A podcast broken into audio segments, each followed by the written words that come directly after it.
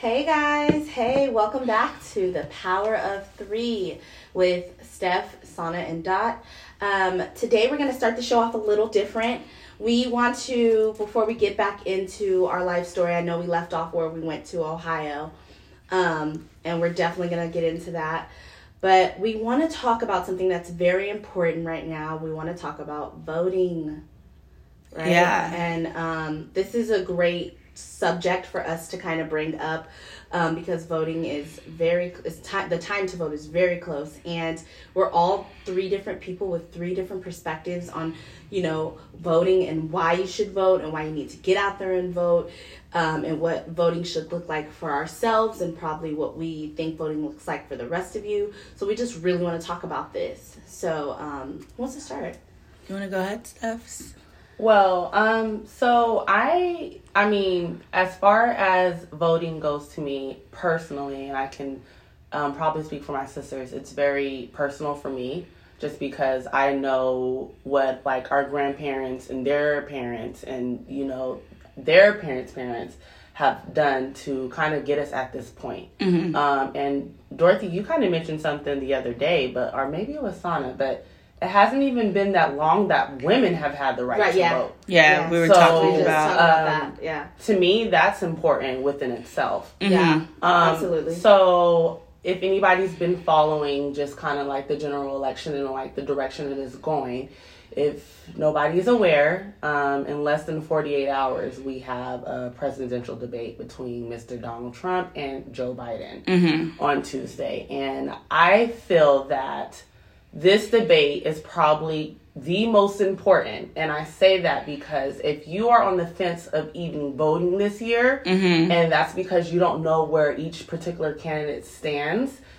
you should be watching this debate Right. because I feel that it will give you a better insight to what each candidate stands for and see if they even align with what you're voting for. Because Mhm. one of the main things that I feel like millennials, us that are struggling with that, we feel like they don't speak to us. Right. Um, so um, I think that's very important for us to just kind of be aware of what's going on with that. I don't want to hear anybody complaining that, oh, well, this candidate, you know, is not doing this. Well, do you know? Did you do your research? Did Right. you Figure out the facts behind that particular issue that may be bothering Right. you.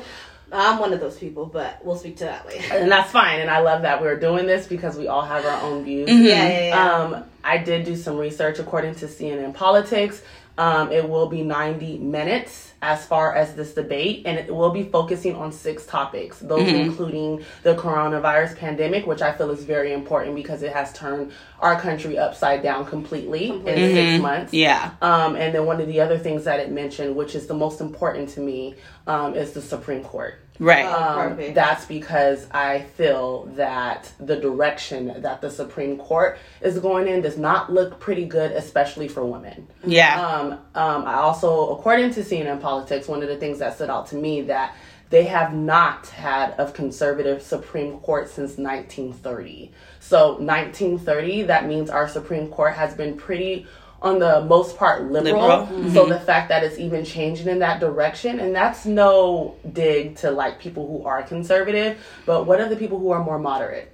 yeah. Who don't believe necessarily all the conservative views Right. that Yeah. this court that is in the making believes in. So that's Right. one of the things that stood out to me.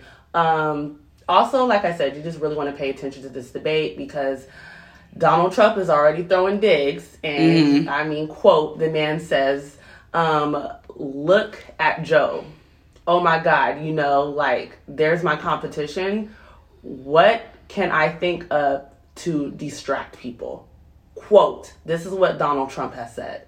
So he's already feeding the narrative Mm-hmm. to distract people who are not knowledgeable or want to play the ignorant card to get his vote. Mm-hmm. So this is what I mean by this debate that's happening on Tuesday.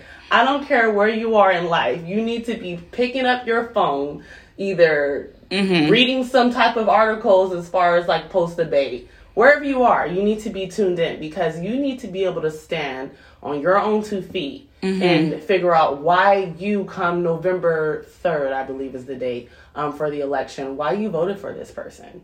Right. And that's kind of where I stand at with that. So, yeah. Yeah.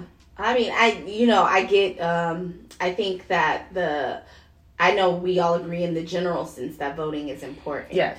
I don't know how I feel about the debate. Even just from his quote, I can already tell he's going to make a mockery of this thing. Oh, for sure. He doesn't intend to focus or Mhm. stick to the issues. He intends to make it seem like Joe doesn't know the issues. His intention is like completely off.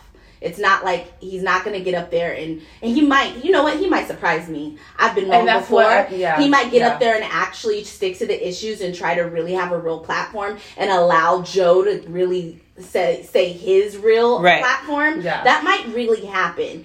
And um, come that time, I'm great. You know, that's good. But for me, um, and I know for a lot of people out there, um, the debate isn't as important for me because I already don't believe anything Trump says. So no matter what he gets up there and says, he's not going to sway me to his side. no, I, I agree with that. So, completely. I, I you know that's why that the debate I- to me in general i'm like eh it's Yeah. important because i do want to know what joe is really intending on doing because i'm not gonna lie another reason i was never joe biden was because i feel like sometimes he talks in circles like he Mhm. never really why one of the biggest reasons why elizabeth warren and bernie sanders were my people and i mean there's nothing i can do about it now Yeah. it's spilled milk It is Mhm. people didn't vote for them Right. But one of the reasons why they were really my people, and especially my girl, is Elizabeth Warren, is because every time she was addressed with a policy She or an she said, I got an answer for I that. got a solution. I got a Mhm. solution for that. Yeah. Right. I got a you know, she let us know what was going to, no, I'm taxing the rich. Right. Bernie was all about that, like telling you exactly what he was gonna do. So my real hope for even it, my only reason for even watching this is that someone over there in the Joe Kamala camp got them together and was like, "You can't afford to talk in circles.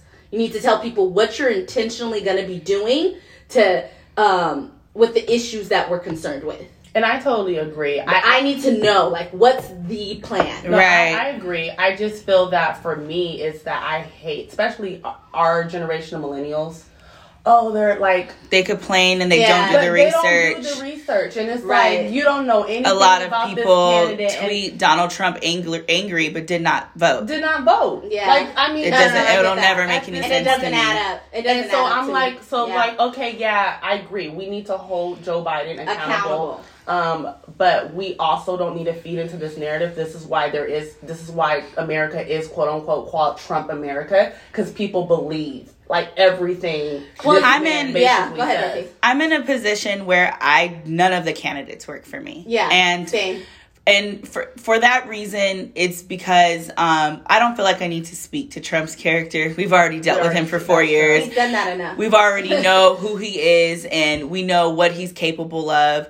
Um, you know, just it's just so sad. So many people lost their life to a virus that he knew about and didn't take serious. So there's just nothing to really say about him. But I just want to touch on Kamala and Joe Biden for Go a second. Um, Kamala is a black grad from Howard University, a prestigious and legendary historical black university that a lot of the greats went to. People like Toni Morrison, Amen. um, R.I.P. Chadwick Boseman, Yes. um, and also Thurgood Marshall, just to speak to that school. P Diddy as well. So many people. Um, she Nick Cannon is actually attending classes there right now. Currently, Um, I- University. I think so. Yeah. Howard is unmatched in the amount of black excellent it Right. Correct. from that campus. So just to speak to her character, this woman is very educated Yeah. and um, she knows what she's talking about. She is so smart, and I just want to throw that out there before I talk to her character. Um, she announced her candidacy for president for the president race on Martin Luther King Day. So I think at that point she really wanted to make a statement to the black community. I think she was immediately trying to get black votes, right? Um, and for in my opinion, sometimes even pretending to be a part of our struggle, almost in a way, um, without realizing that people would go do their research on her. Um, in my opinion, she's not as black rooted as she claims to be, um, because in her but you per- say that you say that in, in a sense that like uh, some of her her choices. her choices, Because yes, the pure fact that her skin is melanated. Yeah, she's black. exactly. Black. Exa- exactly. Black. But you know, all skin folk ain't kin folk. Correct. Period. Correct. So we And have to be careful. we do need to be careful because exactly, Yeah. exactly.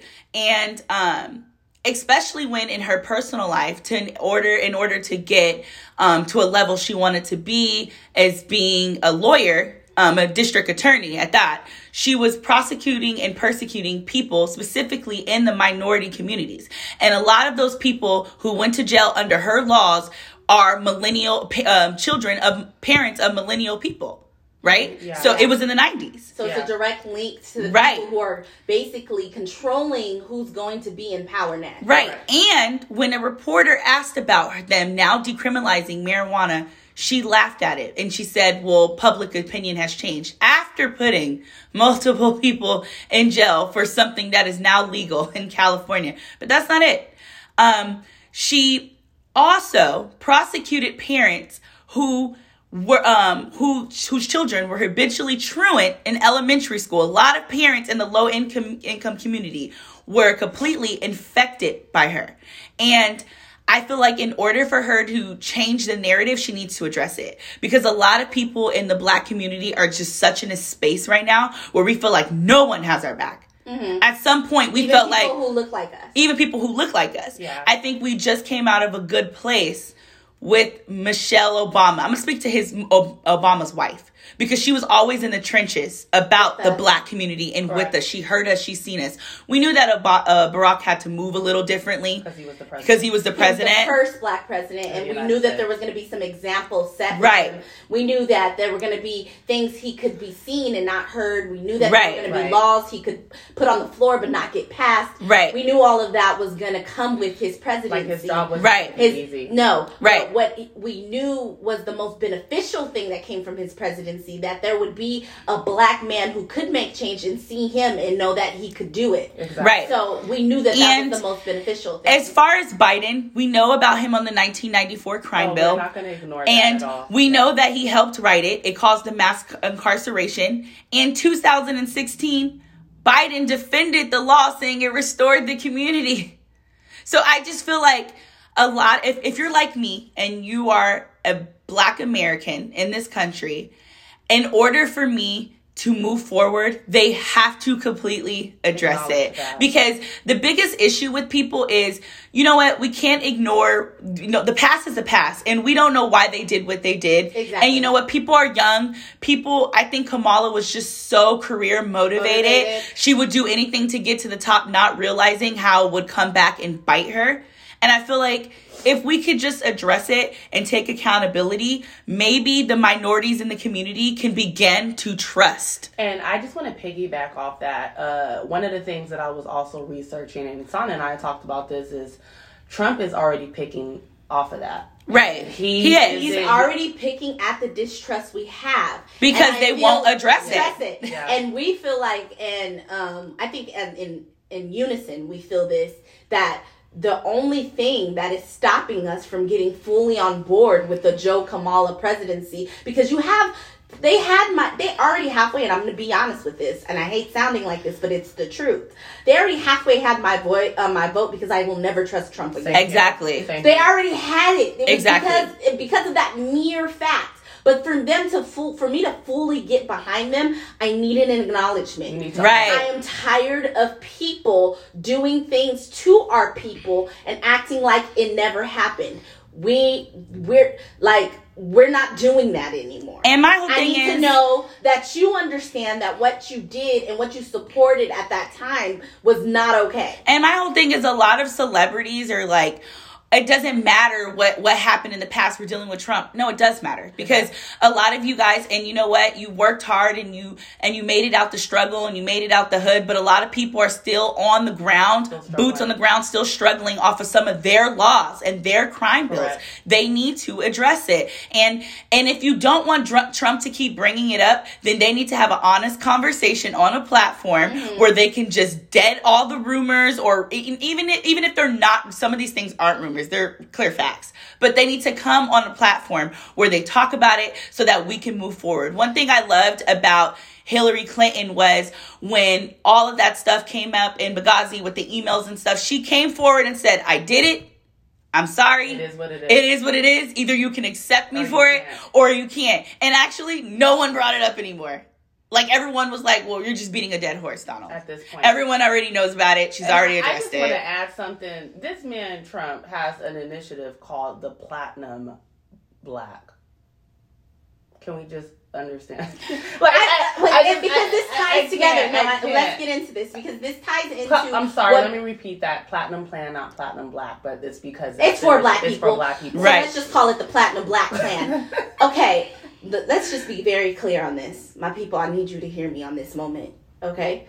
What Dorothy essentially spoke about with the distrust she has with Kamala and Biden, the only reason Trump is even suggesting this Platinum Black Plan is because he's sensing that distrust. Exactly. And he thinks if he presents this plan that will never happen, and even if it does happen, it won't happen in the way you think it will, that that will convince l- liberal blacks to, To come vote. on his side. I don't know And- one liberal black that would vote for Trump I- at but this here's point.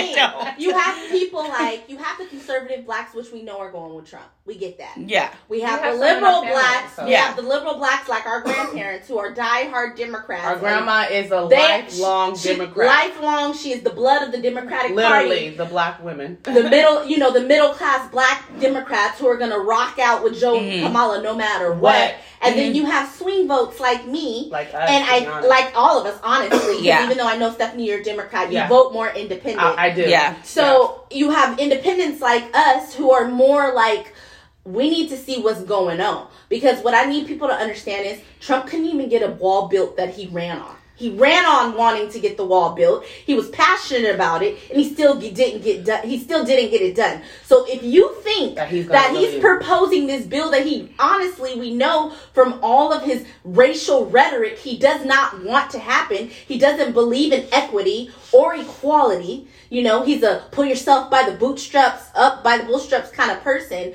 if you really think he truly is going to be passionate about getting this bill behind you're kidding yourself I just have to say one thing. You are it's kind of kidding pissing yourself. me off. I mean, literally, this proposal includes prosecuting Ku, Ku Klux Klan. Can we just process that? I think they should have been It- prosecuted. I, I- years listen. ago. I don't like. Why is that Listen. now a, a- a because thing? it's a hot topic and he's using he's gaslighting us he's using topics that he knows are we're coming off of the breonna taylor trial yes, yes. Yeah. He's using things that he we know he knows black people want or have been wanting for centuries, Centuries.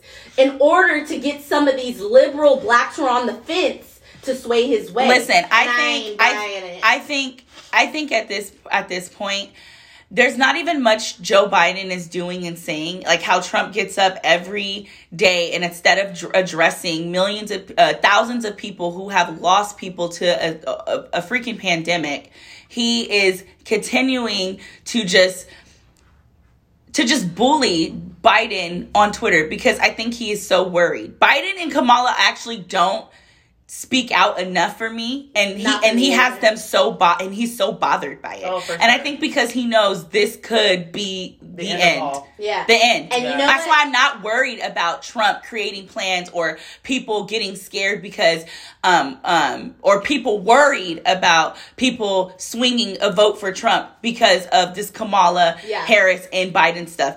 This is bad what they did, but it has no measure to what Trump has, done. in these last four years. Not only has he affected the communities who were fearful of him getting in office, communities that uh, that have were crying the day he got elected. Um, and I tell this to you guys all the time. The story I was in London when he got elected, and I was literally almost tearing up because I already saw, you know, what the bull crap. the that bull was gonna that was coming our way, Yeah. our way specifically. and I'm different. I So my thing is, I don't. I'm not saying that a president directly affects your life individually because sometimes for some people it doesn't.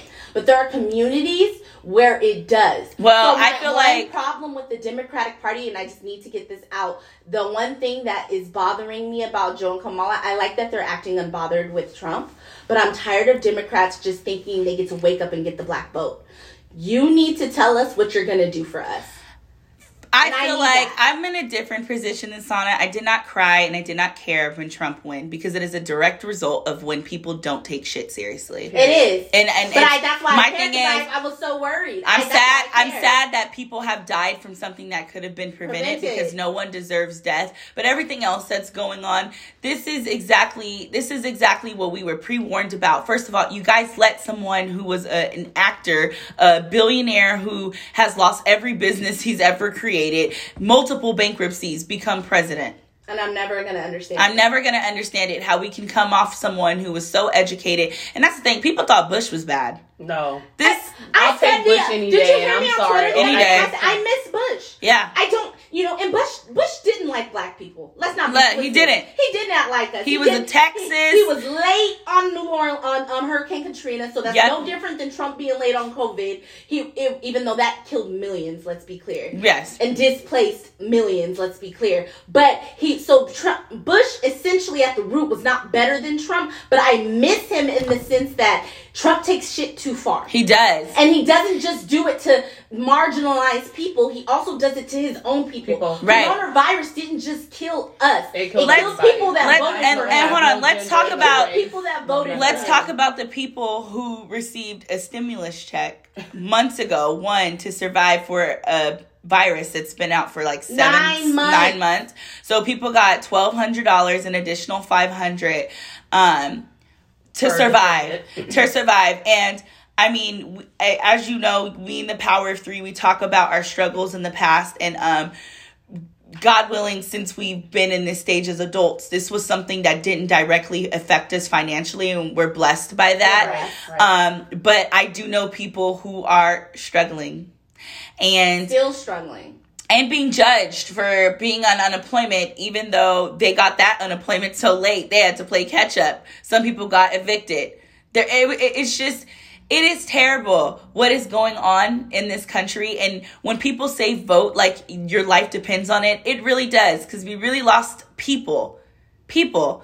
And that's why people bother me who are out there saying, it doesn't matter who's president, that's not going to directly affect your life. Well, look at what It we're does. dealing with now. It does. Had we had a better president, there could have been people's lives saved from coronavirus. It does. There could have been people who didn't lose their homes and their small businesses. Right. There could have been, had we had a better president, these some people's lives could have been beneficial through this pandemic. I also could do- have thrived better. I also do want to mention, besides the the um, presidential election being huge, also people need to really pay attention to your local elections. yes, And very also, important. the Yes. Very there's important. a lot of Senate seats that are up for grabs come November. Uh-huh. And um, let's be honest, like yeah, the president has a lot of power, but the Congress is the one who like makes the deals. Yeah. So Right. if you know that there's a senator who's not representing your county, Please vote them out. Get, Get them, them out. out. Vote them out. Get them out. Get them Because to out. be honest, the only reason why I feel like Trump hasn't been able to take it too far is because he does not have the House. So if we can kind of gain a little bit more seats back in the Senate,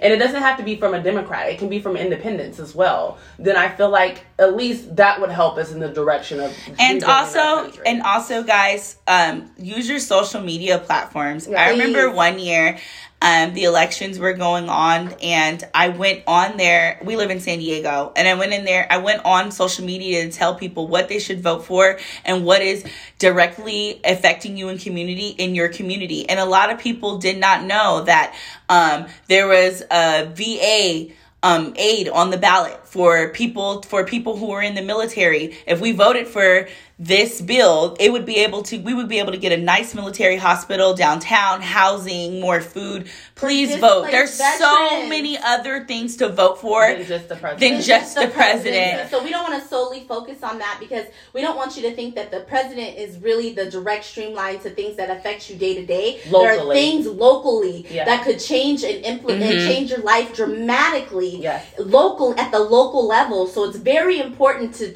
pay attention to those Senate seats receipts that Stephanie was talking Yeah. about. Mhm. Because if someone is not doing their job as your senator, you need to figure out a way to rally your To get community them and out. get them also out. guys it's we're in the wave of social media um, there's no reason to say you don't you don't know how how to register or where to register you can register in the dmv you can register on instagram Girl, you can Instagram, register. I was on Credit Karma the other day. You can register checking your damn credit score. they Like, want you to vote they- It's on everywhere. Instagram, it's Everywhere. on Snapchat, it's on Facebook, it's on Twitter, whatever social media you use to do your thing. Register. and also and also to people who um, have any felonies if you have not been in any trouble and you are off paperwork you can vote And they don't want you to they know don't that, want you to know that. but you can but vote you have the right to vote. you have the right to so vote please go out there and vote. And I um I want to be very clear about this one little point because I know that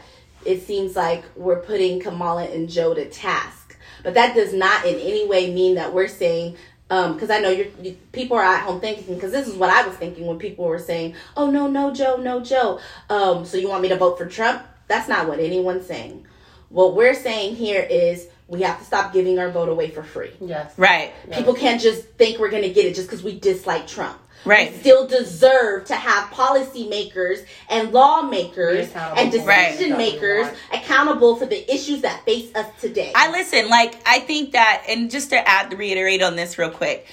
I really I really had to recently so Obama Joe Biden was the vice president of the United States. Everyone knows that for 8 years under Obama. And my mom said she was going to vote for Joe because he was the VP to Biden. I mean to um, Obama.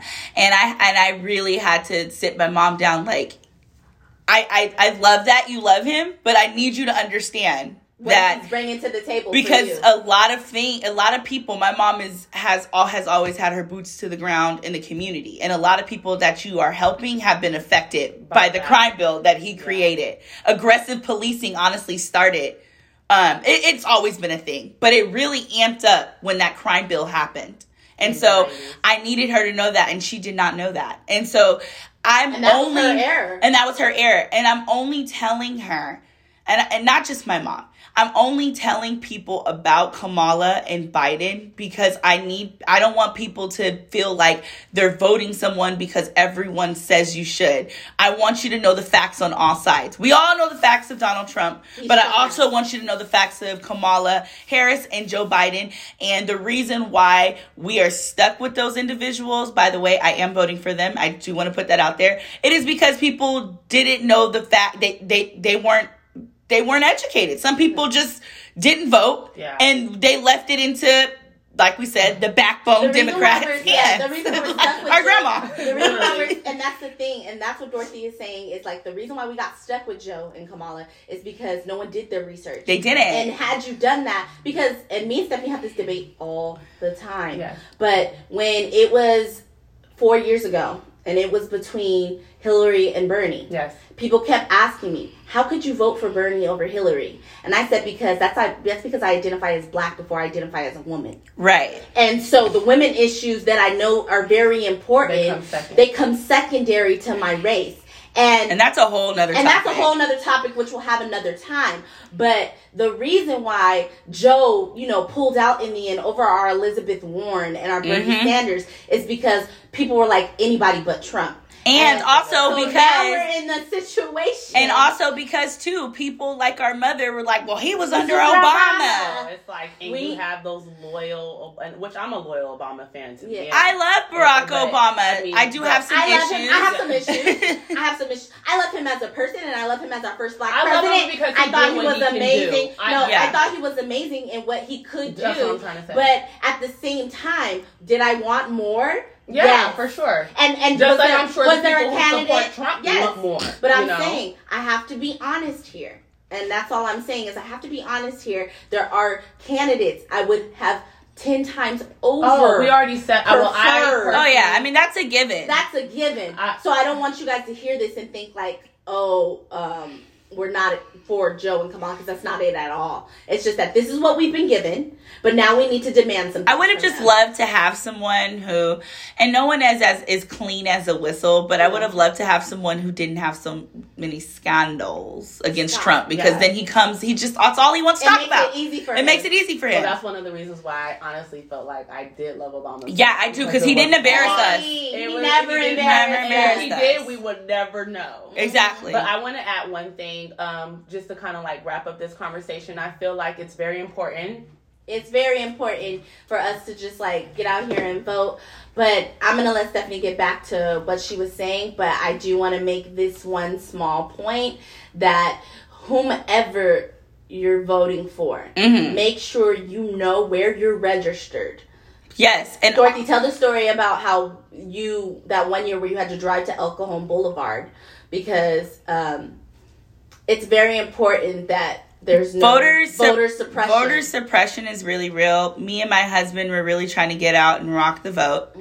Um, and we get to a place and they tell us that we can't vote there because we um, we didn't change our address. So then I had to figure out where we lived because we had Yeah. moved a few times and we had moved to um, we had moved to we had to go we had to drive across the city to go vote. We were running in there. They were trying to close its doors. I, I had my work uniform on. He had his work uniform on. And these are the type of things that they will try to do to you. I actually lived in a Trump filled neighborhood at that time, so they were very happy to tell me that I could not vote at that place. Voter suppression is real, so Oh, make sure that thing. you guys are Are- updating your addresses Yes. constantly. Yes. Make sure that um, if you do have to vote in a neighborhood that is not yours, you can also call your uh, local office and follow up to make sure that your vote was pushed through. Correct. Do not let them tell you that you cannot vote. Stand And I in line. Prepare to stand in line. Stand and you know what we Bring should do water, power bring three food. we should definitely and and in our communities because I know Stephanie will be back home in Florida but Sana we should definitely go to places where they are voting and bring Water. water, donuts pizza do because people like me who are after work I was hungry and I was tired So you have You, like, some give people up. I get it. Some like people don't some give people up. give up it. and also at your job you can leave your job to go vote if you need that is your legal right people don't know that i was a manager and if someone tells you that they want to go vote they have to give you an hour to go vote And I just want to kind of, like I said, wrap this up as far as the conversation, as far as voting.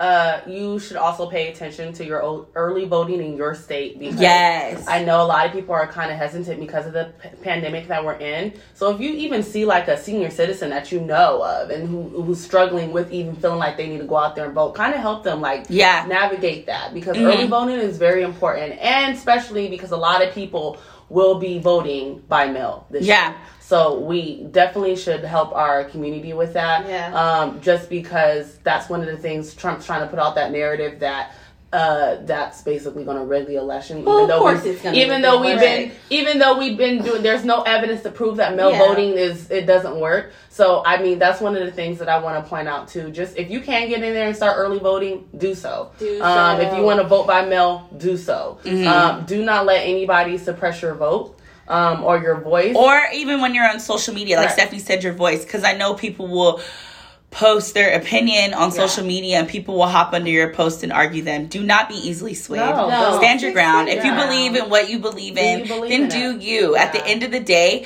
um my husband always says this he votes independently of what other people believe in and what they say so if he wants to vote for someone Yeah. and you don't agree with it that is their choice but i am just encouraging people to just get out there in Do general. In we general, cannot get it. on social media and complain Yeah. all day, but not actually do the work. Do your why I'm at research. Do the work, get out and vote. There's no excuse about not knowing where to register. It is everywhere. It is everywhere. And if you And do I- not know, DM us on Power of Three. Three, we'll help you. help you. Yeah, and I know some black people. Um, lastly, because I want Stephanie to close it out, because I know you um, have some more to say. But um, I know black um, for my black peeps out there. Um, I was watching the show, and I just this is very important to me. And I remember the girl was telling the other girl, like she was complaining about studying, and she was like, "How dare you complain when our ancestors weren't allowed to read?" So, this is how I feel about voting. You don't have to vote like me. I'm not one of those people that are telling you to vote and I mean vote the way I vote. I'm telling you, use the gift our ancestors gave us mm-hmm. because you did nothing to earn it. Exactly. Right. You did nothing but be born. That's it. Right. So please exercise your right to vote. You do not have to justify your choice to anyone. Just exercise and and your stop right and to vote. and to the black people stop all this we are not our ancestors we're not we were not as strong as them we weren't. We are. We're not as strong. We really are. alive. Our our ancestors jumped off slave ships because they preferred to die Then- instead of become slaves. exactly Okay, our ancestors sat in restaurants that spit at them for days because they demanded respect. I'm sick our of- I'm sick- to work for months. I'm sick of people- The bus system. I'm we sick- are not as strong as our ancestors. i'm sick of people who look like me complaining um just about shit that our ancestors would dream to complain about Exactly. We have got to stop that. And um, I know it's cool to get on social media and, and blast music like fuck Donald Trump and all that is cool. But make sure that you're really saying fuck him in a voting poll. And And, that's also all I gotta say. Stephanie. I just want to say to um, all Americans, um, but in particular minorities, um, I feel like this year has been a year that we are truly trying to come together and still focus on the issues that we have. Now, some people, like you said, may not have all 10 toes down. Um, They not ten we toes No. can down. talk about that in another conversation, but I do want to just put out three words, and that is vote, vote, vote. Alrighty, well, that is gonna conclude our little quick little voting Segment. It was supposed to be 30 minutes, you guys, but as you can see, we are super passionate about encouraging our community to get out there. It is so important to us on this channel to make sure that we're always uplifting, educating, and just creating healthy conversations in it. general. Love it. Um, so we're gonna jump in back into our story, and I think where we left off was in CVG, which is the abbreviation for Cincinnati. yeah, it's In Kentucky. Airport. It's the airport. both Cincinnati slash Northern Kentucky. if you ever want to be in two places at once, go to CVG. go to the Yeah, you're airport. t- you're Go in- physically puts you just like on the movie Walk to Remember. It's physically puts you in two places To- at At one time. right. Um, so we make it to CVG, and Sana always says this. She says, "I just remember being hot." I can't remember anything. Like you know how me, I'm a very descriptive person about like my memories. I can eat something and it reminds Reminds me you, of something. yeah. I just literally remember the heat. I got off that plane and I was wearing a tube top, I already wasn't wearing no clothes. And I got off that plane and I just remember the heat. And just to wrap this in a neat little bow for you guys, we um we moved from California to Ohio because we had called our grandparents Yeah. and told them like, "Hey, can you send us some money? We're in a bad place. Our mom had disappeared on us, Mhm. and you know the situation." Um, we literally were like literally that was our first time. Um, speaking me. to them by ourselves. Our isn't our first time at that point in our life flying on an airplane. that was Oh, yeah. yeah. That was our first time. Because I know you guys like we all been to like ten, by this time in the story we've been to like ten different states, But, but, literally, the We nineties. always I think back then, I think it was very popular to do. We like, drove road there, Greyhound, Greyhounds. drove. So Yeah. that was our first time, like on an airplane. Dorothy actually asked Grandpa recently when we were in Ohio, "Why did you buy those like tickets so Mhm. quickly?" And what did Yeah. he say, Dorothy? He was like, I wanted to make sure no one could grab you guys. Like, was I wanted to make sure you guys were Mm-hmm. on the first plane and no one could pull us off the bus.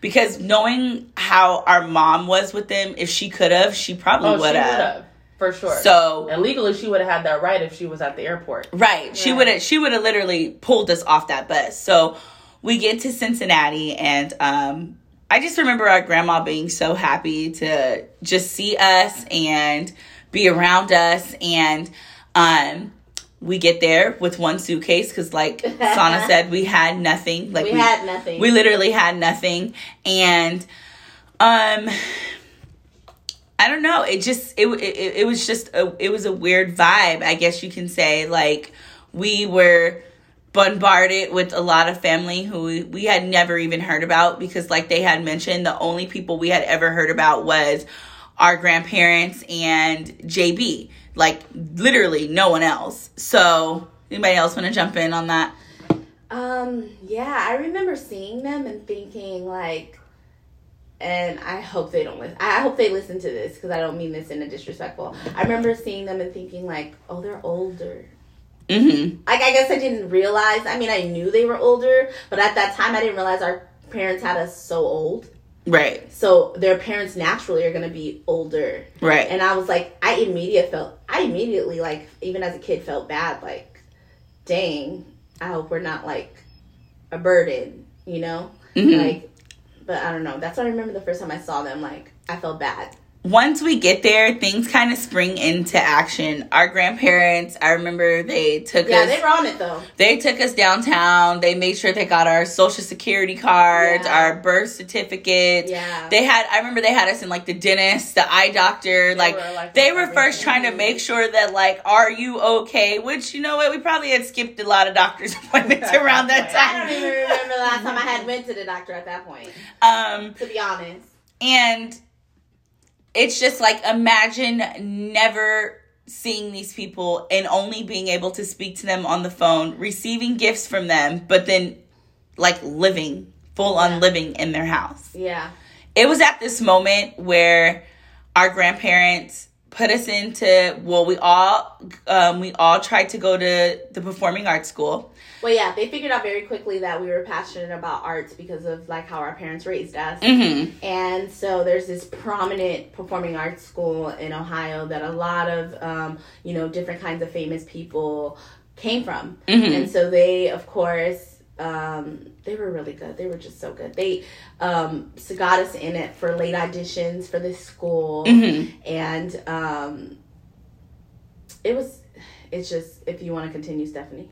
Yeah, so um, I end up auditioning with Sana. Sana did I did acting. I think I did acting as well, which I don't know why the hell I did that. no, Stephanie, you just didn't practice. I, I think that's what it was. I you were didn't take it disinterested. seriously. You were kind of I feel like though if I could redo it, I probably would have did dance though. Yeah, you probably I should should have have did did dance.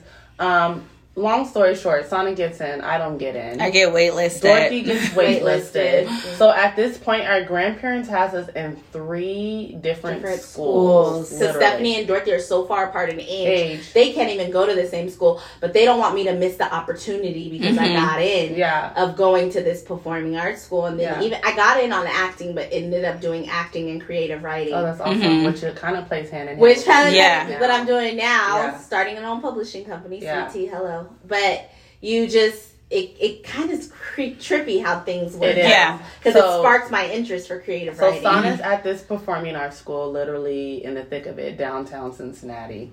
Um, Thriving and- though, they did a great job with that. No, Mhm. I was at a school. I don't even know if I should mention the school. I, I don't care. Yeah, I don't even think it probably It, exists. it, probably it probably actually I think it does because I remember grandparents mentioned it because he. So we talked about this with him like the schools recently when we were back home and I mentioned it. He was like, I just wanted you out of that school. That school was like Taft High School. Let's just throw it out Taft there. High School. I don't. I just remember being miserable. And it was really because, I mean, not only was I in high school, and you know how high school is for anybody, it's when you first start, it's right. it's just a weird like transition stage. And the girls were just mean. It was like they knew I was the new kid. She's not over exaggerating. I'm right? I'm very very nice. Mhm. Uh, uh, well, now they say I'm a little bitchy, but that's because people be trying to play me, and I don't, I'm not for it. But um, I just remember being bullied, no, I have a story. And I don't know if you remember this, Steffi, but we would you took me to a game because you were really trying to put yourself out there. I was I was trying She everything. was truly trying to put herself out there and tried. She was really giving it a real shot. yeah. Mhm. And Stephanie took me to this game with her because, of course, she hasn't made Forgot friends you yet. took me to- I took you to a game. And we go to this game, and of course, me and Dorothy are Stephanie's little big sisters. And these girls in the stands above us are throwing rocks at us, or they're throwing pebbles, or They're doing. They were. They were throwing Just pebbles at- mean girls, Dorothy. throwing Mean. pebbles. And Horrible. at first, I didn't really realize what was going on, but then I felt one, and I was like, Stephanie.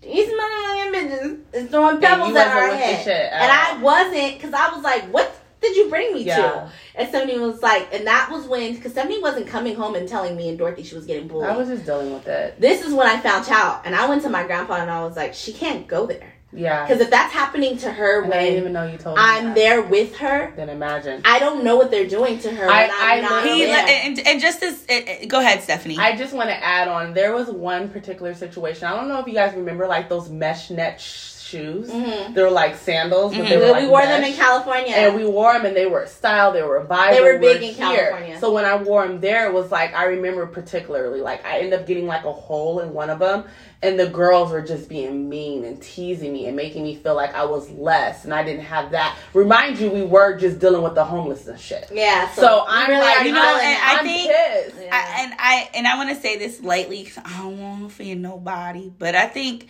California vibes and Midwest vibes are so different because so different. and Cali, like you can dress however the you, you want, can wear sandals and be popping. right? Like, and then more in the Midwest, it is about the and, J's and and, that's literally where it was at. But my thing was like, I felt like you know, with me and the way our mother raised us, she and our dad even like we were always taught to be like very like self confident Mm-hmm. and like beautiful and like like we said, we didn't give a shit like how Right. we were. We always thought we looked good. So to hear that and them to kind of like almost alter that like that right. Thing. I was like, "Are you serious?" So I just want to put it out here. One quick shout out um, before I move on from that school because eventually I end up going to a better school, which That I she love, loved. and it's called Withrow High School. Shout out Woo. to Withrow. Um, beautiful school, by the way. And Grandpa says the education there is phenomenal. Mm-hmm. Um, but anyways, that's the school that I end up going after. But prior to going to that school, I have a really good cousin. Love her to death. She knows what I'm talking about. We were talking. Dorothy was talking to Yeah. a lot um, the last time we were back home. But her husband um, is a police officer, Yeah. And he came to Taft with some of his coworkers. Mm-hmm. And when I mean that. those bitches were shook, they were they shook. were shook. Like, Yeah. Oh, she it, okay, yeah, she a newbie, but she got family. You know what I mean? So Mhm. I just want to say that was one of the things for me that made me feel like, oh, this is really our family. Like I felt connected instantly, Instantly in because it way. helped. me. Yeah, my So, my yeah. school situation was a lot different. I went to John P. Parker Elementary. Um, I'm the only one who has my grandfather's last name legally, um, which was really hard because my grandfather was an elementary principal. And so everyone knew me before I even knew them. They, um, all the teachers, either my grandfather was their boss at some point, either he mentored them. The principal would stand with me after school if my grandpa picked me up on a rare occasion just to see him see him. and talk to him. I couldn't get away with anything because they would be like, Your grandfather, do you know who he is? He is this amazing, honorable, smart man. So I just had a really rough time being bad because I there was no room for me wanna to be bad. Papa is a star in his own right. Like, Oh yeah. with his career, this man has made a lot of good movement. yeah yeah i mean um just to speak to his character for just a little bit he was most well known for t- turning one of the worst elementary schools In around in test scores and people told him no people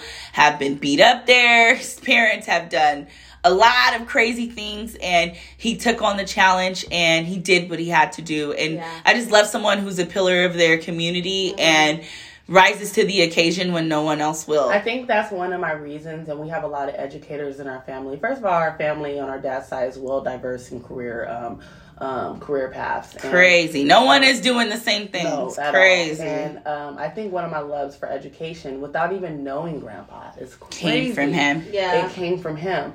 Um, even if this path, and I know it will, we're going to be successful in anything we do. Um, but I did go to school for education, so like that. What I who knows? I might be a millionaire and still want to somehow go back and, Teach. and teach. So, Yeah. Um, but I, I got that love even more looking at Papa. Like this man saw that he had to raise three teenage girls, and he was And- retired and and, went he back went to back work. to teaching. What kind now, of mind work you, ethic is that? this man is how old now? Mm. And He's like in the 70s. older. But he's like, 80. He's 85 now. so he was had to be in his 70s. 70s. And this man went back to make sure he can provide the lifestyle that he wanted for his grandchildren. The same lifestyle he provided for our father For and our our- aunt. He didn't want. Yeah. He had like he wanted all that. And to put that into There's perspective, you cannot walk into the house with anything lower than a B. Oh no, Like, he was very serious about yeah, and our it, grades. it was like I remember he was very interested in my school because I didn't have a lot of the um, because Dorothy had like a full a couple school transitions, like I did, well. yeah. and some like uh some social, I would say, And, differences. and like if my grandpa felt like the school didn't live up to his standards of Yeah. education, I would be you ripped would, you out. would be moved, and that was I stayed. Speaks to his I would basically. say that I had the most consistency in Ohio because I Mhm. stayed in the same school from start to finish. Yeah. Mhm. I still have some of those friends to this day. Mhm. Yeah. But um, that's also too because my school was primarily focused on art. Mhm. And even he would sometimes be like, because at my school, I could, the grades were important, Yeah. but as long as I passed my boards, and boards are basically something, they make you re audition for your chosen major Wow. every four months. Yeah. You go basically in front of a live judge and you have to work on a piece and you have to pass your boards to stay in the school. And that was more of a focus at that school. So I remember Papa was like telling me like, "When do you do homework?" Because Yeah, he's you're like always that. studying Yeah. for your boards, Yeah. and I would be like, "Papa, at my school, there's a whole one whole class hour, there's a Yeah. whole period that I don't have a class. Yeah. I have to do homework so that my life can be centered around my art." And he was like, Huh? Because Yeah. for him, I think he knew in that moment that I was gonna be more like his son, And uh, Yeah. I'm sure that kind of like literally gave the man PTSD. and probably shook him. he, I mean, he was like, he "What?" never really understood things in general. Like for Christmas, we would ask for guitars and Yeah. music stuff, and he would be like, "Oh, okay." Like he would just be like, like, it, and like reading and just like all of that centered him. Like that was what that was. he never was. and like for for our dad's kids even our brother to all come out loving the arts community i think that was just like wow for Again, papa like, again. like again because Yeah. our dad was not a great representation of what the of- arts can be. very talented but um you know put them through a lot of stressful Yeah. situations trying to to be an artist Correct.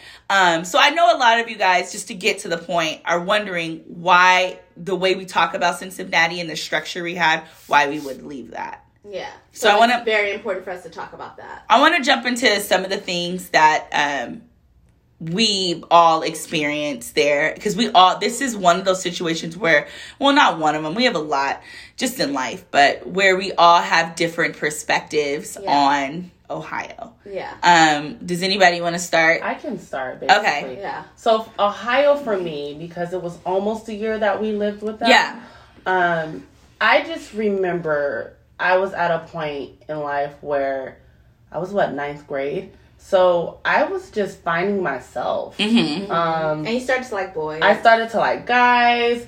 I remember there was a guy like I wanted to show you guys Ooh, the house. I remember. I wanted to- Girl, I remember this I story. wanted to show you guys the house uh, while we were when we were there last time Mhm. because I still remember the house, but I didn't want to point it out in front of Levon. Oh well, babe, you know now. Uh, but um, I was starting to like guys.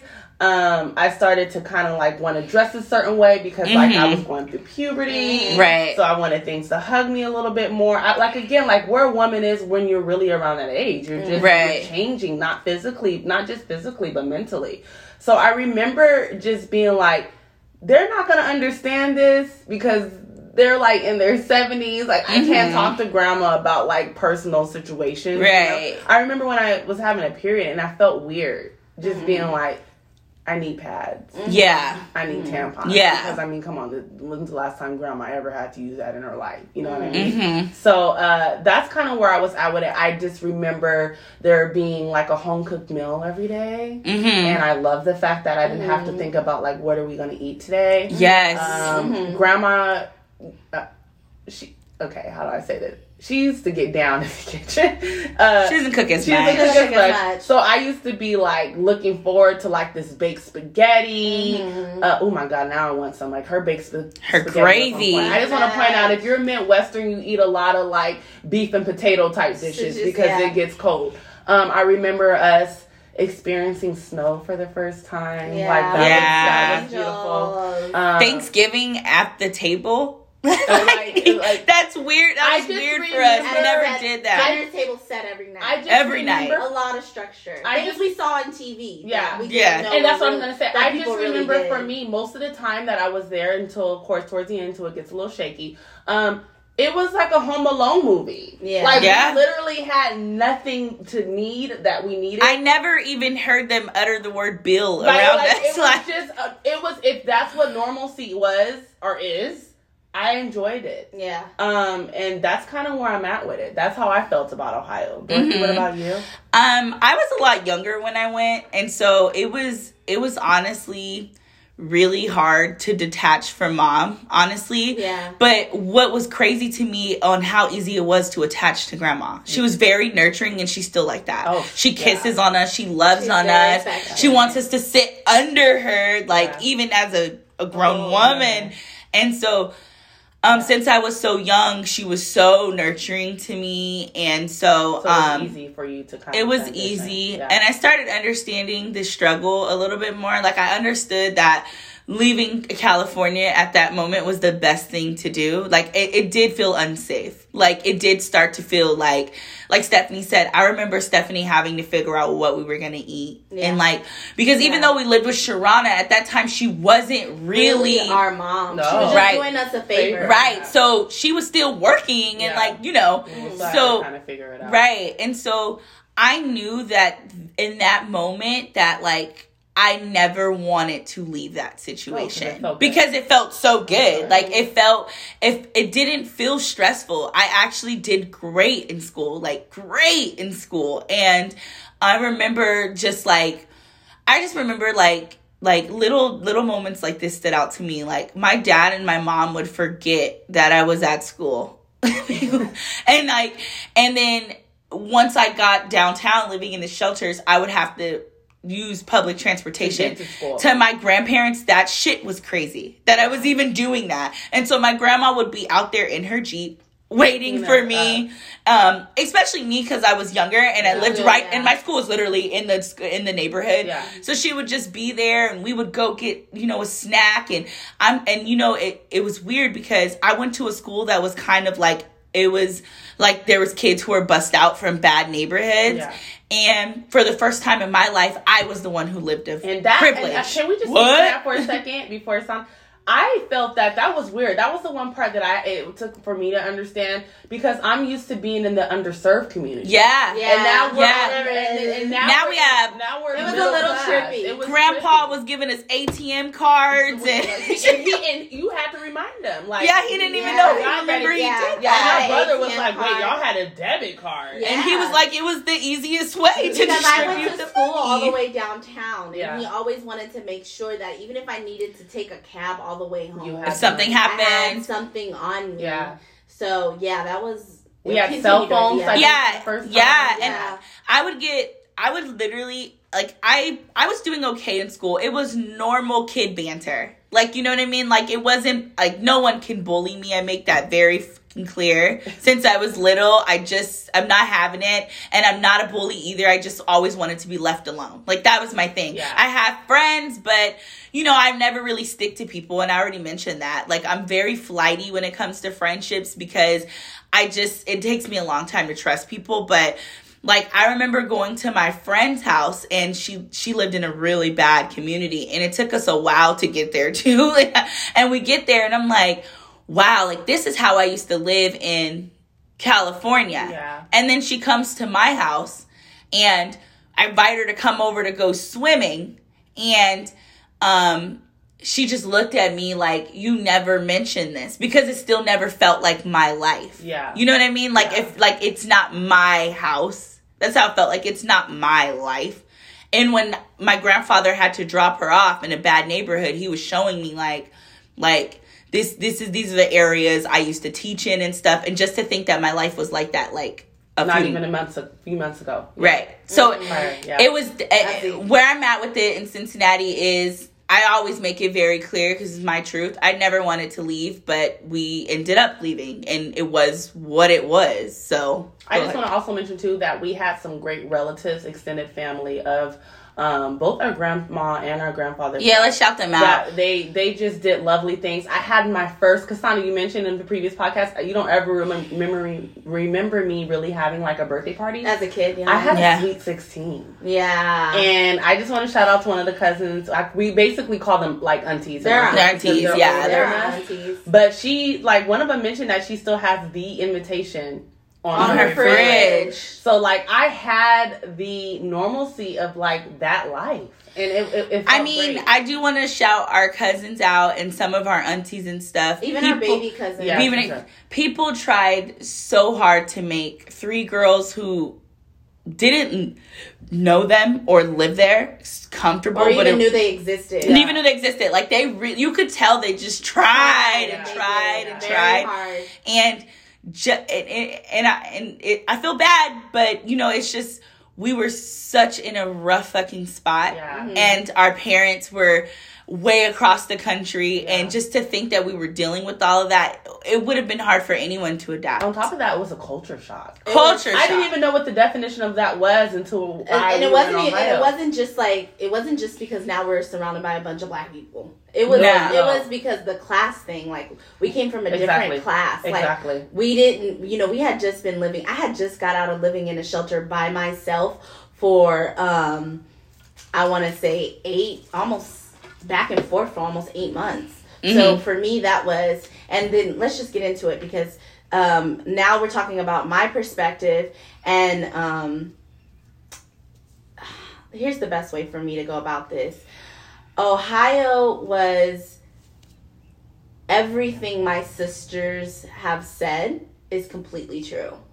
Our family, who didn't even know we existed, did everything in their power Mm-hmm. to make all three of us feel so comfortable. Mm-hmm. Our grandparents hit it on the nail on the head with school. Mhm. So I never had the bullying experience first that Stephanie had.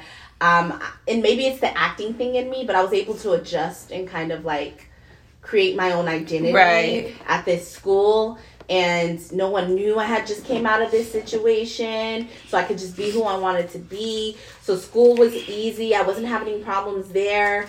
Um, however, it was I did have a completely different experience of wanting to stay in Ohio than my two sisters. Um, for me, I was so emotionally wrecked by what we had just went through Mm-hmm. that even if it wasn't our parent our grandparents who took us in Ohio, like let's say that we got adopted by total strangers, which we eventually did by Sharana Mm-hmm. but I wouldn't it wouldn't have worked with anyone. And you'll later find out that even when we go back to California and Toronto, Texas, and it wasn't peaches and cream. Yeah, you Like, had to go to Dee She kicked me out like a couple times. So it wasn't the problems I had in Ohio weren't isolated to our grandparents. There's nothing they could have did differently except for probably send me to therapy, but I think that's more of a cultural thing too. Maybe Mhm. they didn't know if that was appropriate to do. Right. But I needed serious help. So I was Mhm. never going to feel Like that was comfortable. That was, never going to be my home and it didn't matter. Mhm. I think I would have still had that problem had we stayed with Sharana. Mm-hmm. Like the Ohio was good because then I found out that I had family. Mm-hmm. And later on, when I became an adult, as you guys will hear in later podcasts, I ended up connecting, reconnecting with my grandparents and like going to Ohio for Before two us weeks. two. Yeah. Before Stephanie and Dorothy went back, like I went there for two weeks and stayed with them by myself and like just let them know, like, hey, I was a very troubled kid, and you guys yeah. did everything you could do to Mhm. make this a home for me. It just didn't fit Yeah. at that time. Mm-hmm. And I want to tell this because I vividly remember it. And I remember the first shift in me feeling comfortable in Ohio. And I remember it was the day our grandma came home and she was like, okay, you guys, we're signing legal paperwork to like have you. Mm-hmm. And she was really excited Yeah. about that. But for me, that felt like the death of our parents Mm-hmm. like that was never gonna be a thing again. And that wasn't even really the first time. The first time was when our mom called us. Yeah. It emotionally like triggered something in me. I don't know what it is, but it emotionally triggered something in me. So a lot of our parents, our family in Ohio don't know this. Our grand, our mom found out we had got to Ohio. Mm-hmm. She called us on the phone and she was Going like, off. what are you doing there? Get out of there right now. Like different all of us talked to her, I think. Yeah. And on the phone with me, she was like, Sana, do, get your stuff, pack it, get your guy, get you and your sisters out of there right now. Like she was so fearful for us to be there. And of course, now I know she had mental issues. Mhm. And there was like, you know, and then also our mom is a mystery to us. We don't know her real last name or anything like that. So maybe there was stuff in about her family she didn't want Yeah. us to find out from you remember being that's there. her home. That's But as a kid, I'm just thinking like, Versus what is wrong with this place? and then versus dad's vibe, right? Because he calls uh, multiple times Yes. and was so, So happy. So And you have to understand too, our dad calling and our grandma wanting us. She wasn't doing anything wrong, but she wanted us to have a relationship with her son because That's her son. that's her son, and she had hoped that he could still be a parent. Yeah. But at this time, you have to understand that it's starting to build a rift between me and my grandma because I hate him so much. At Mm-hmm. this time, I felt like he was personally responsible for me spending eight months in a shelter by myself. Right. Where horrible things happened to me. And just to, um, Sana, just so I can, because a lot of people on who's been listening to the podcast wanted to know Mm-hmm. how dad, what happened, like, because we we left off with dad on the floor. Um, Oh. correct. So people, he does He get does- happy that we get to Cincinnati. He does find out that we eventually made Make it, it. year- a year or so later to Cincinnati, and he's ecstatic. He's Oh, happy. He's happy. He starts sending us cri- gifts and Cards, but- letters. And, and that's another thing. Like I just always felt like ha- staying in Ohio meant that they expected me to have a relationship with my father, which might not have been true. But at the time, I That's how hated. you felt. Yeah. I hated him so much. I thought anything connected to our dad is going to be ruined at some point. I just felt like for me, I'm like, man, get off the phone. Like Yeah. I didn't, like, Yeah. I, was, I, was, I wasn't moved. I wasn't unmoved. impressed. I wasn't like it didn't matter to me. The one thing that did stick with me is when mom called. Mm. Because you guys have to understand, I felt like she always put so much pressure on me. She did. To, like, She did take A care of you lot of guys, pressure. and that's one of the reasons why. And I love that. I kind of love it now. I do, and I respect that Dorothy has said, and I know you. I mentioned that- consider Stephanie like a mother, a, mother. mom. She's So- one of our moms. I, Yeah. And so when she called, I just remember being like, just almost defeated, even though I know it was a good situation. But Yeah. she made me feel like I failed because we were there. yeah. She And- she would and- definitely and- talk to and I Stephanie didn't like that. understand that. And now it's starting to come more to light that did she didn't have the best relationship with her grandparents. no, Oh, uh, our grandma. Yeah, Our grandma. let- I think she was fine with her just grandma, keep it- but- let's keep it real. Let's, Let's keep, keep it it one real. hundred percent Gucci. Okay, Yeah. so that's kind of where it was. Um, so I just still remember being like, I ain't pressed about that, but like mom, I just remember being in my feelings, like I was hurt. hmm You know, like because at the time.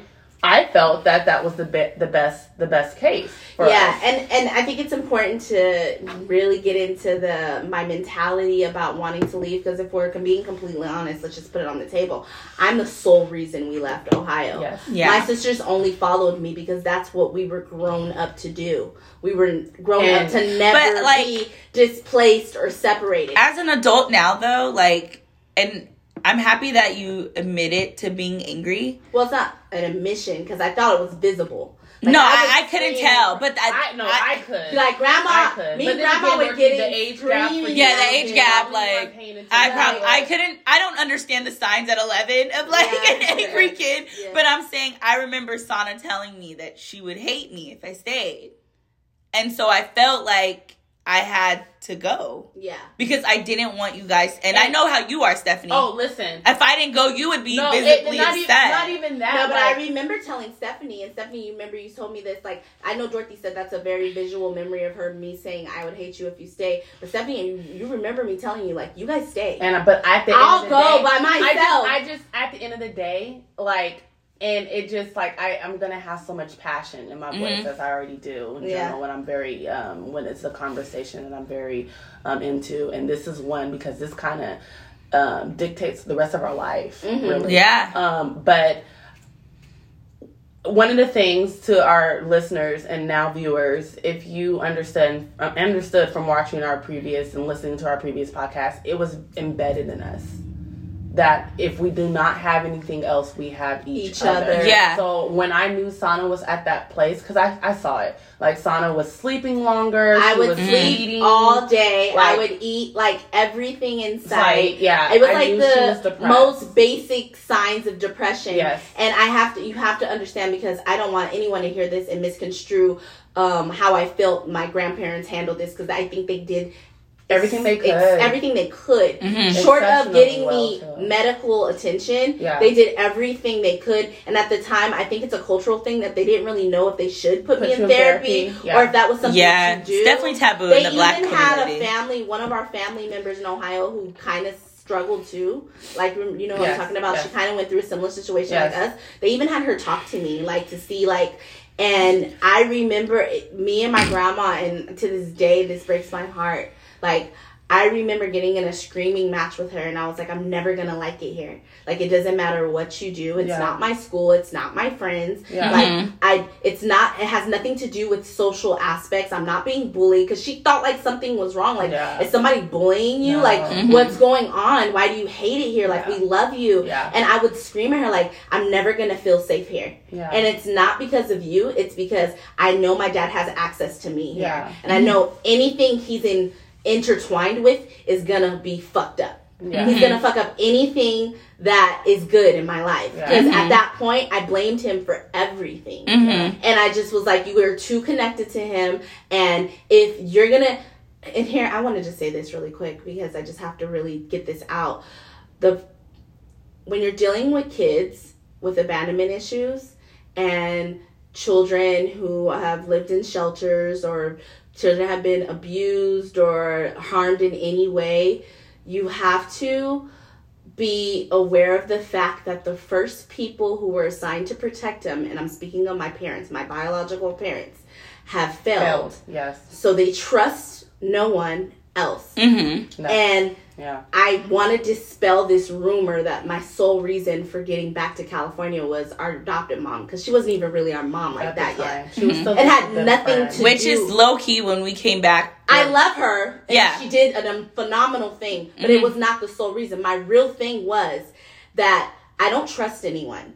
And eventually our dad's gonna come here and fuck shit up. So you're gonna leave us just like he did. And if you do leave us, I don't know how to get around in Ohio. I don't know how to protect my sisters here. In San Diego, It's wild because I never got that vibe that yeah, they would and- leave us. And but it, it, that's diff- That's the thing about abandonment. It Mhm. affects kids differently. Mhm. For me, it's like the only people I truly have are Stephanie and Dorothy, Mhm. and I don't want to be legally tied to you guys. And my dad shows up. Mhm. Like I want to be able to skate because Yeah. I don't trust him anywhere near me. Yeah. In the capacity of like raising me. And of course as an adult I've gotten therapy and I completely Mhm. know that all my grandparents were trying to do was love me through a tough situation No, we Mhm. love them for and they provided stability and that was a great shot at life of stability for me because let's just say we did continue to struggle and there was more struggle that came in the future that could have been avoided had we stayed but And it's that all was too smoke much and mirrors now, that though. was too much power for a child to have anyway Yeah. but it, it, it was too much power for us to have all the time. all the time so Yeah. I, they did nothing wrong in that sense And I- and my grandma she thugged it out for a while she just like tried to like help me get over my depression Yeah. She and did. tried to get me to stay. And I was like, I'm not staying here. Yeah. So I don't know what you're gonna do or how you're gonna figure this But out. not- I was like, I'm I even at. told her one time, like, just even let me go on the street. Like, I don't care, kick me out. I'll figure out my way. I Like- feel I just feel bad that they were treated like that. But I mean, like I mean, it it is what it is. Like I mean, we were battered children and we came there and I mean, it's I think this this is how I feel. Like I feel like as a adult now, I I feel bad because I feel like I used to blame Sana about coming back to California because that's where my depression started. Mm-hmm. And Yeah. I hated everything about California, and I low key still do. But I am grateful that I came because I wouldn't have, I wouldn't have met my husband. Yeah. I wouldn't have been with Sharana and met great best friends that are my lifelong friends had I not come back. Right. But no, me and Dorothy struggled with that growing up because, you know, we would later struggle with Sharana, and she's gonna talk about that. Yeah, like we later had some more financial struggles and hardships and Dorothy blamed it on the fact that we came back. And I think I think like Sana and Stephanie mentioned, like I was a little ahead of my time because I had no choice. I had to be. Like I had to grow up. Really fast. And I'm like, Sana, we literally came from two people who wanted to take care of us to come back to a lady that I don't know because they can attest to the fact that I did not No, she didn't know. I didn't know her. And so na- and and we're struggling just as worse. And I but I get it now. Like she it, she just she wasn't comfortable there and just and just like I wasn't comfortable in California and it it is what it is, but and it's and, and it's a lifelong struggle for me like you guys know like sometimes Mhm. i battle depression but it's a lifelong struggle for me sometimes i'll walk in a room and i'm not comfortable and i Mhm. have to get out Yeah. Mhm. and it, it's so it's not just like that that's why i really wanted to be like really transparent on this segment because Mhm. it's something and i already talked to them but they're older now so i'm not really sure how much they remember that conversation from three years ago but i've talked to them about it as an adult and i've always wanted to make it very clear there was nothing they could have done They did Mhm. everything, and if anything, they couldn't have done anything different. Mhm. Like they were exceptional grandparents, And what- and they even tried to raise their sons' children. Children. This, that, that was not a job they were supposed to do, right. And they did it anyway. And I am eternally grateful for that experience because even though we were there for such a short period of time, there was so much of what I took from that experience into my future. There were things I didn't settle for because my grandparents didn't allow me to settle Yeah. for. And them putting me into that performing arts school is the only thing. And let's be honest here. Um, Sharana put us in therapy, right? But if I'm truly being honest, what healed me as a child was them putting me in that performing arts school and finding my love for writing. yeah, I wrote my way out of depression.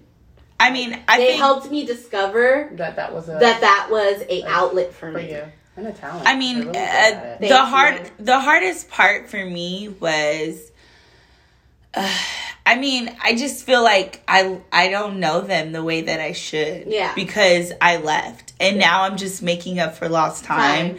And as an adult, it's so hard to just get up and take off two weeks of work or a week of Yeah. work to spend hundreds of dollars to fly there to go see them, and it is just not. Oh. it's never enough time. No, and that brings back a point, and Stephanie, we were just talking about this.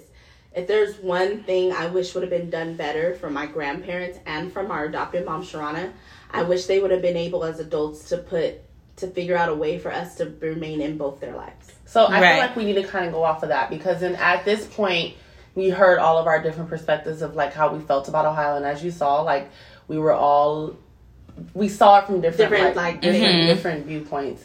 Um, at this point, Sana wants to leave, and she's just like, I can't do it anymore. And our grandparents, I don't think that they fought us at that point. I felt that's how I took it They fought for a while. for a while, but I feel like at this point they just wanted to make us happy. Happy. Mhm. And I see it like that. Um, it was hard. Um, Sana ended up wanting to leave. I was okay with that, to be honest, because I would have been okay with Ohio, and I would have been okay with California. Stephanie to me, it really it vote, didn't yeah. matter. And, and that and that being said, because I felt like we were each other's family, like Mhm. us three. Mhm. Um, so I just remember it being hard, and that's because like our cousins were there. One of our cousins, or a couple of them, and they didn't want us to leave. And I just want to make this very clear to, to Mhm. our Ohio family that's listening.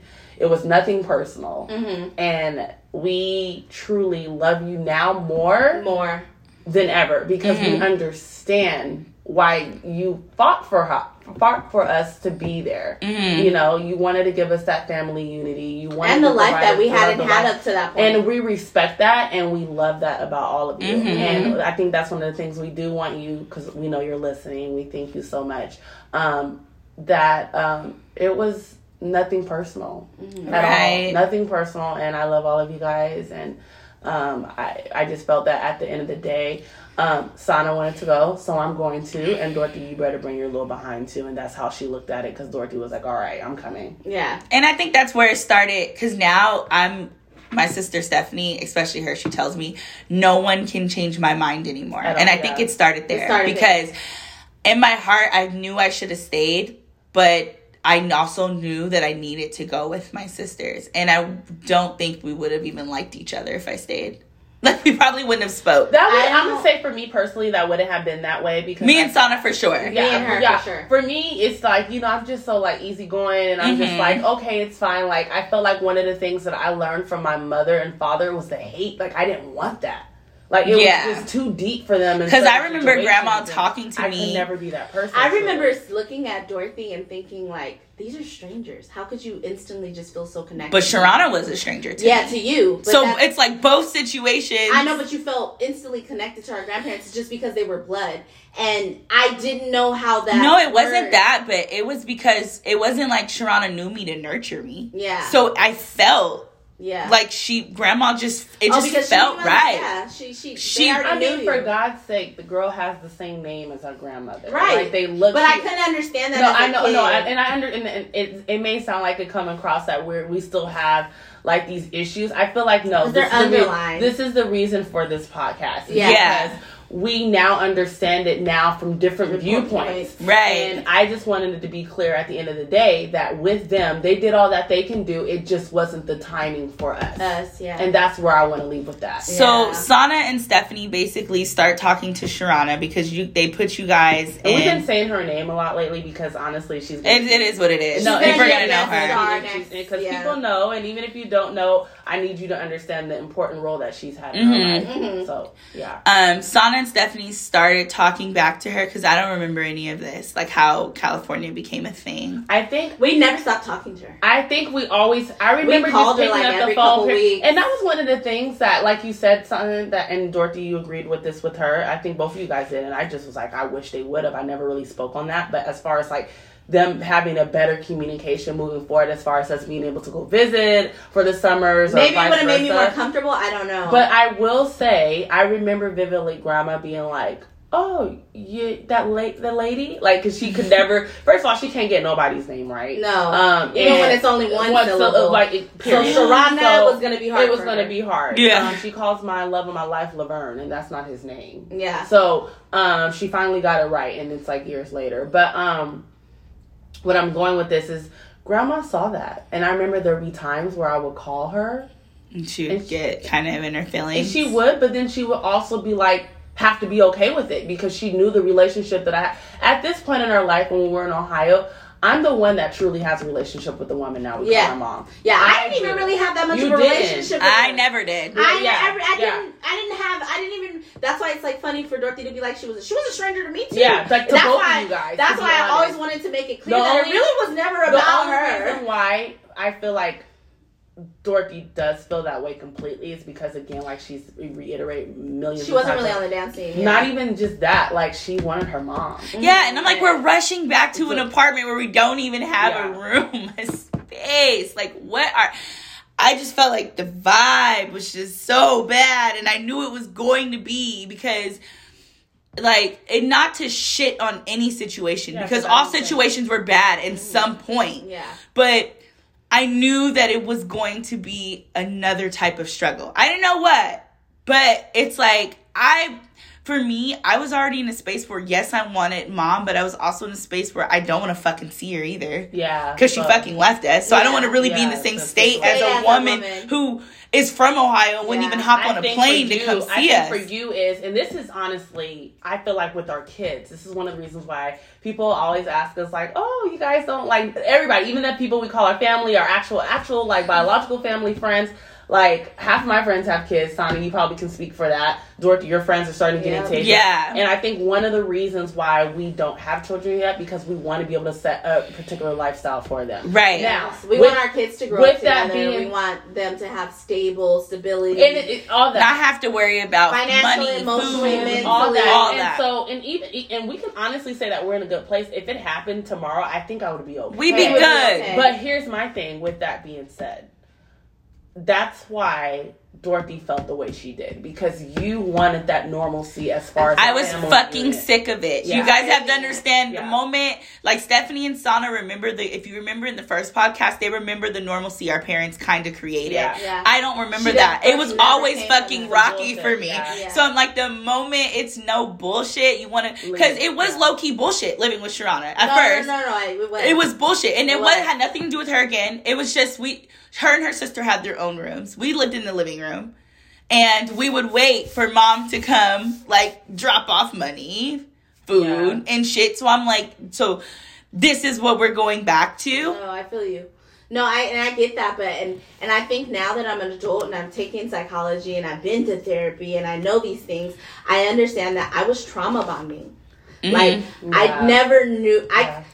normalcy felt abnormal to me. Like to me, I was just like, there's a hidden agenda here, and I know this is not true. So Mhm. for anyone's listening, please don't misconstrue this next statement.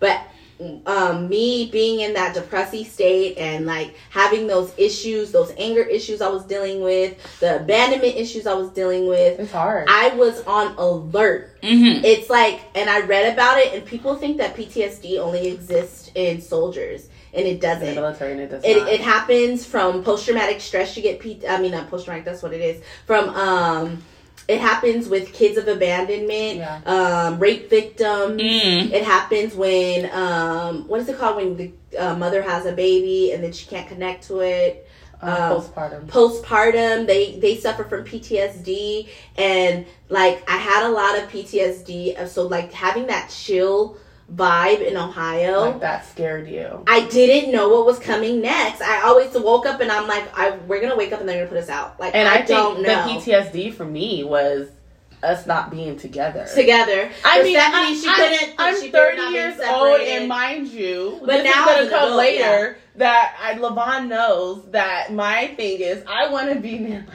sisters Mhm. because I and I mean like proximity, like specifically what I'm talking about because I'm in Florida and they're like we're talking 20 minutes I'm in. I'm, that's what the, The because I I feel like sisters, I will always have them.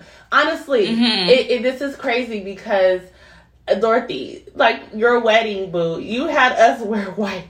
That's how. serious- Yeah. that's how like, serious Yeah. I shit mean, is. seriously, isn't it traditionally the the bride just wears white? Right, Like, my and no one sister- understood At that. her wedding, No one understood her wedding that. planner tried to change her mind for She was like, And I'm no. like, no, And- that's and what I'm I started doing. Thinking of that, like, And my mother in law was even like, the bride doesn't wear like every. She was like, I know you probably don't know this, but like you guys aren't supposed to wear all No. white. And I'm like, well, that's what That's we're where- doing. and Dorothy was like, I know that. And that's just, why like, That's what we're where, like, doing. my sisters are my world. They're everything to me, and I mean that.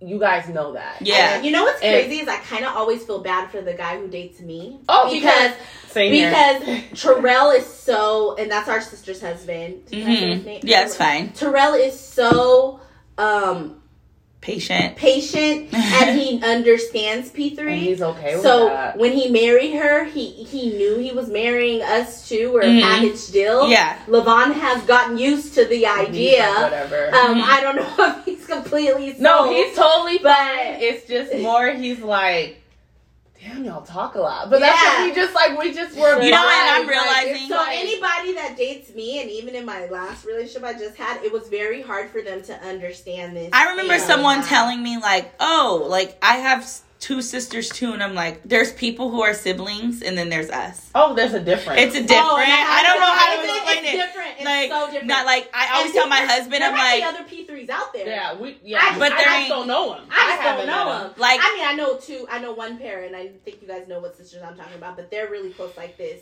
Um, but Yeah. they just don't live close. Close, together. yeah. But they're very. They're P2. no, I, and I remember getting on my husband like, you and your brother. Like y'all don't talk every day, like y'all don't, do-" and he's like, not everyone's like you and your sisters. like, Yeah. not everyone. You guys will buy a house down the street from each other. That makes sense to you. we'll buy like, a block. Yes. we'll buy a whole block. He's No, like, and I want to tell you this- will invest in your sister's company and not even want the money Yeah, back. just because Yeah, it's just because it is. Yeah. I remember um, hanging out at my auntie's house, our adopted auntie, down the hill from where we lived.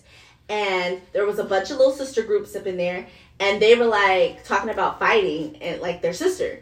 And I was like, "What's wrong with y'all? Like, I could never put my hands I on think my it's sis- crazy Even when I fought my that. sister as a young girl, Mhm. we never really went toe to toe. No. It was like a slap fest. Yeah. I was like, I could never put my hands on my sister like a stranger on the street. We would just yell at each other and go our separate Now ways. don't get me wrong. and they were like, "Are you guys even really sisters?" Yes, I like you're we- not sisters if you don't fight.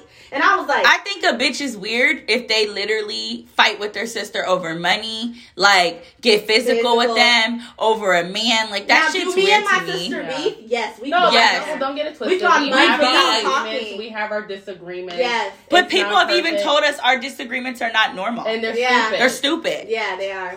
Our sh- ours runs deep, and it's usually over when we do have the big ones, like the blowups where we don't talk for a while. It's usually over big shit. Yeah. It's nothing petty. Built up shit. It's like nothing petty yeah, like or our life, small. for instance. Right. That that was something we had to come in agreement with. Yeah, So basically, just to get, wrap this up a little bit, we end up on a train.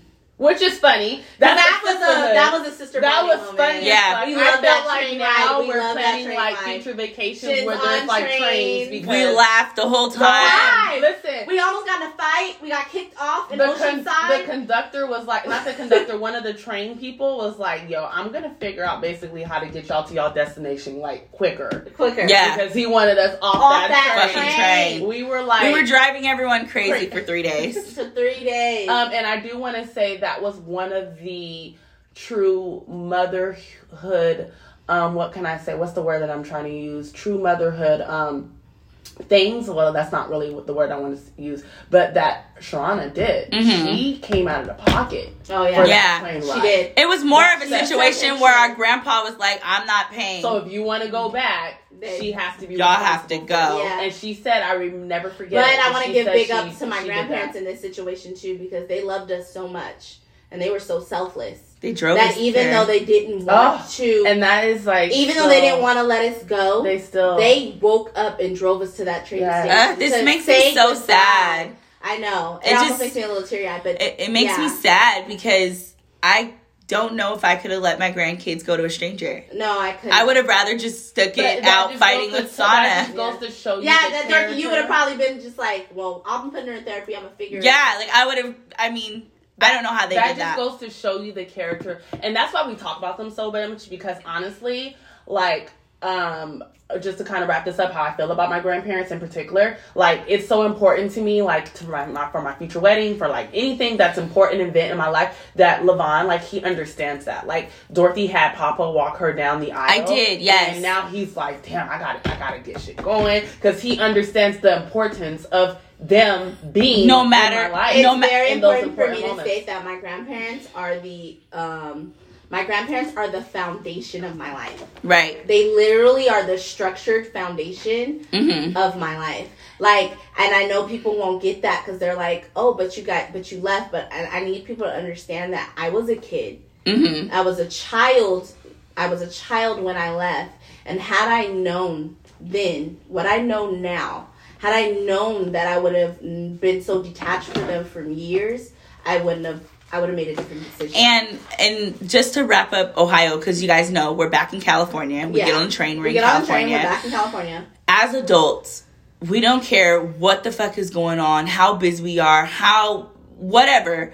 We stop once a year to fly our ass there Period. Period. to spend time with them. with our parent, our grandparents. And it is so important that we do that more than ever because they are so sad when we leave every time. Like they ask, they beg us to change our flights, and I'm stay gonna, another yeah, day. And I'm gonna try to get better at that. And I think that um, until I really got the therapy I needed, I was so scared to come back to Ohio because, like, I thought they hated me. You know, like I thought they were so upset with me. And they're not. And then to go back when I was a flight attendant, I went. I took a two week, you know, spread, and I went there for two weeks on a layover, and I just stayed there and talked with them. We went to the club. We went, I, and yeah, I, we went shopping. We went Mm-hmm. to the casino. We had heart to heart, and I was like, to find out that all they ever wanted to do was love me was so healing for me, For Mhm. and it healed me in a way that is like I can never even.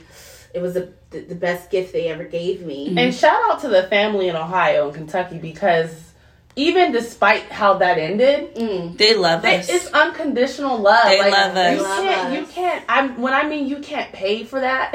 you Mhm. cannot. Like it is. you would think we had never left. No, the way is that they genuine. were And I treated just out wanna there. Leave off me personally, and I know they can go behind me, my sisters, and say that we love you guys. So Oh my much. God. And, and we just It wanted to make that so clear much. that even though it didn't like work out the way you may anticipated it to, you know, Mhm. but like changed the course of our lives. oh for sure. And um, just to reiterate on this, like, because I, don't want it to come off as like me bashing California at all. Um, it was just where Sana wasn't comfortable with Ohio. It, I wasn't comfortable. It It was with the California. same feeling. It was the and same. And then also, I want you guys to understand that honestly, if we're looking back at it as adults and talking about this, and I like talked to somebody professionally and they told me this, Dorothy was looking at it from a logical point of view. Oh, she was. That's why I'm not. I, that's why I understood it. I understood. Yeah. As a kid, I didn't understand. I it, did. 'cause I, was like, kind of did. I just didn't want to like cause a rift, rift. between mm-hmm. you two. Yeah. So I just kind of but like she let was it play looking out. at as so. Even anyone listening to this from California, please don't feel like she's saying anything bad. No. because she's not. She was looking at it as from a logical point of view because Yeah. if we're being factual and actual, That we did come back and end up struggling. yeah. So, and we also felt an extreme amount of guilt because we felt like we were the reason Sharana was struggling. And we robbed some She- of her young, young years. She got Yeah. robbed from her 20s. I mean, could you imagine taking in three teenagers at 24? I just want to mention that at this time I'm 16, Sana's 15, And I'm like Dorothy's 12. 12. yeah, and our mom knows that to this day we feel extreme amount of guilt, like we feel like we robbed her of Or her- and then like and then like just the way we move. Like Yeah. I'm like for instance, I'm back home because not only because me and my sisters have now a podcast and this is gonna be like one of our best I feel like business ventures we have to date. even Yeah. Um, but I'm here to help our mother. Yeah, no. And We like, ride for her. why- like Mhm. it's like We ride for whatever she needs, she'll get. Yeah. Like period. And with that, leaving off on that, next week, Power of Three has a special guest because we're going to talk about a lot of our struggles and just growing pains and coming of age stories um, in California.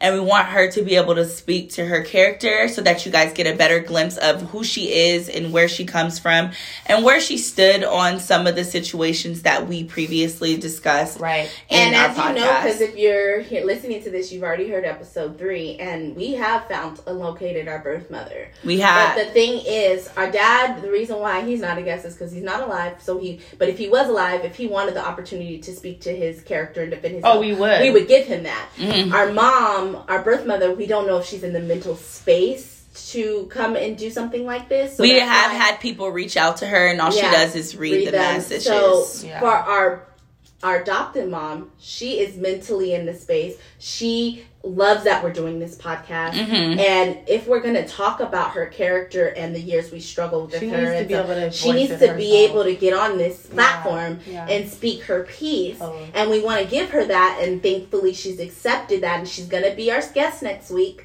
So um, we're so excited to have her. Stay tuned. That we do want to let you know that that episode won't be live No. because we do want it won't there won't be a visual version of that because we want to protect her. Mhm. and also we want her to feel comfortable enough to really give her her raw um, honest you know point of view of the story. And she didn't sign up to this podcast we did. So we're not going to put her out there in that way. But you will So- hear from her Thank you to all of our Ohio family. I know everyone has had a lot of questions, and Yeah. so we were we're so happy to clear them up and, clear the air about that and clear the air. And um, also for anyone, we're actually we uh, we're telling our life story, and our life story, our life is still currently going, but we're coming to a part where we are now grown grown in our next few stories so if you have rode out with us every for two hours on each episode thank you Thank, thank you. you so um, we love you guys, and we are gonna get up out of here. Make sure you guys are liking our Instagram. Please leave comments under our podcast on Spotify